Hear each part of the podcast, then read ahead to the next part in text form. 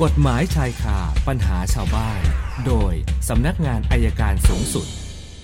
เอาละค่ะ ช่วงนี้สัญญาณจากอธิบดีอายการประจำสำนักงานอายการสูงสุด อาจารย์ปอระเมศอินทรชุมนุมมาแล้วนะคะ วันนี้อาจารย์บอกคุยกันเรื่อง ริบของกลางนะคะ สวัสดีค่ะอาจารย์คะสวัสดีครับคุณสนันครับเชิญค่ะ เออ วันสองวันเนี่ยผมไปบรรยายกฎหมายเกี่ยวกับเรื่องอาพรบอุทยานค่ะปีหกสอง กับพระราชบัญญัติสงวนคุ้มครองรักษาพันธุ์สัตว์ป่าปีหกสองมีข้อน่าสนใจครับ คือเขาบอกว่า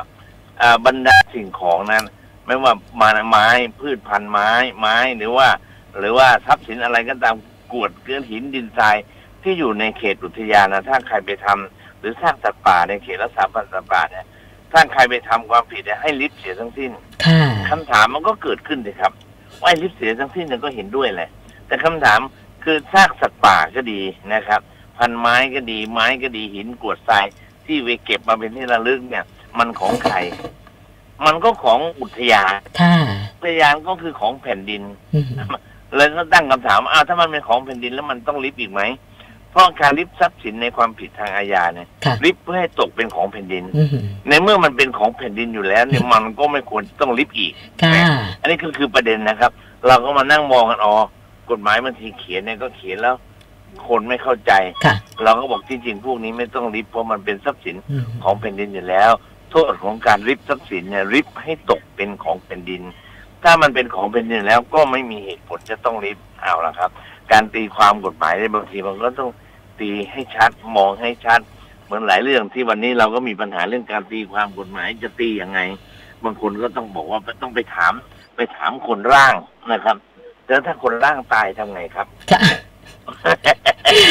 นั่นน่ะสิคะจะศาลถามเองใครเนี่ยผู้กษาเองเนี่ยไม่เคยตีความ ไม่เคยร่างกฎหมายสักฉบับเนี่ยค่ะแต่ตีความทุกครั้ง เหตุผลก็คือว่าเขาให้ผู้ใช้ผู้ถูกบังคับใช้เป็นผู้ตีความ และการตีความก็ตีตามตามตัวอักษรและเจตนารมณ์นี่คือหลักของการตีความ แต่วันนี้ที่เราพบนะครับ เราพบเห็นเป็นตัวที่ผมยกเป็นตัวอย่างเนี่ย เราพบเห็นว่าจริง ๆ แล้วเนี่ย มันกลายเป็นว่าต้องไปหาคนร่างประการที่หนึ่งและที่แปลกก็คือ ทุกคนเรียนกฎหมายเล่มเดียวกันหมด ที่ผมพูดในมาตราสี่ประมวลกฎหมายแพ่งพาณิชย์ว่าในการตีความกฎหมาย แต่น่าแปลกนะครับ นักกฎหมายบ้านเราวันนี้ตีความไปคนละทิศคนละทางค่ะก็เป็นข้อสังเกตเท่านั้นเองนะครับอืมบนให้ฟังเล่นๆเอาละครับมาว่าเรื่องเราดีกว่า ค่ะ เริ่มที่คุณริษาค่ะอาจารย์บอกว่า แต่งงานจดทะเบียนสมรสเรียบร้อยนะทีนี้คุณพ่อคุณแม่เนี่ยกำลังจะโอนมรดกเอ่อที่ดินให้เธอนะคะ ก็เลยสงสัยว่าคือการโอนเนี่ยโอนให้เป็นชื่อเธอคนเดียวนะคะ แล้วสามีที่จดทะเบียนสมรสเนี่ยเอ่อจะถือว่ามีสิทธิ์ในที่ดินแปลงนี้ด้วยหรือเปล่าคะยังไงนะฮะโอน คือจะโอนที่ดิน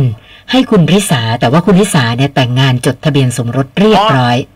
ก็เลยสงสัยส่วนตัวใช่ไหมคะเป็นส่วนตัวครับไม่เกี่ยวไม่เกี่ยวกับค่ะ ไม่เกี่ยวกับสามีครับ อืมหือทรัพย์สินที่คุณบิดามารดายกให้เนี่ยค่ะถ้าบิดามารดาไม่ได้บอกให้เป็นให้เป็นสินสมสินรสสมรสก็ไม่ค่ะเกี่ยวครับ มันก็เป็นสินส่วนตัวอย่างเดียวครับอ๋อค่ะ คุณหนึ่งนะคะ ติดตามข่าวก่อนหน้านี้นะที่มีสาวคนหนึ่งเมา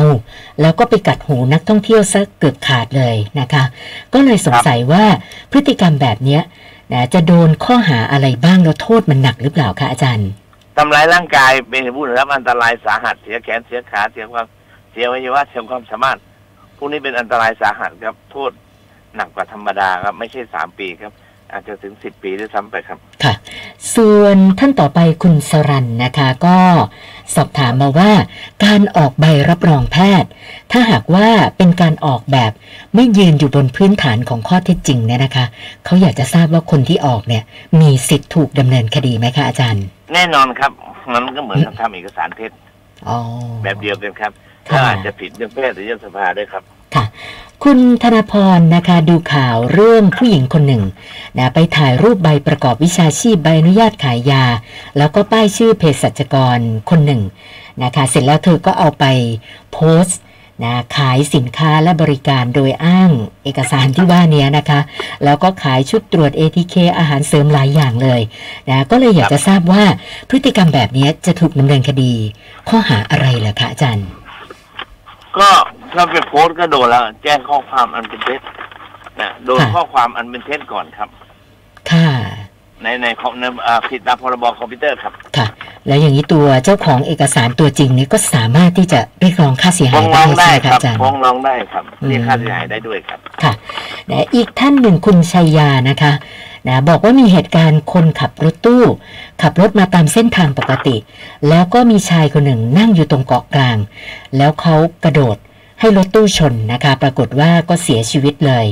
นะคะ ซึ่งลูกสาวก็ออกมาให้สัมภาษณ์ว่า พ่อมีปัญหาสุขภาพ ก็เลยสงสัยว่าแล้วกรณีแบบเนี้ยคนขับรถตู้จะต้องรับผิดชอบหรือถูกดำเนินคดีไหมคะอาจารย์คงไม่มาครับถ้าเป็นเหตุสุดวิสัยค่ะ มันชัดอยู่แล้วว่าเป็นเหตุสุดวิสัยเขาอืมเขากระโดดออกมาเอง ค่ะค่ะนะก็ไม่ต้องกังวลเรื่องการดำเนินคดีครับนะคะครับนะวันนี้เข้ามา 5คำถามกับอาจารย์รวมกับของเดิมก็เป็น 872คำถามแล้วค่ะ โอเคครับ เดี๋ยวพรุ่งนี้ก็ว่ากันต่อครับ ได้ค่ะครับสวันดีนี้คขรัอบคุณมากค่ะ สวัสดีค่ะ อาจารย์ปอระเมศวร์อินทระชุมนุมค่ะ กฎหมายชายคาปัญหาชาวบ้าน โดยสำนักงานอายการสูงสุด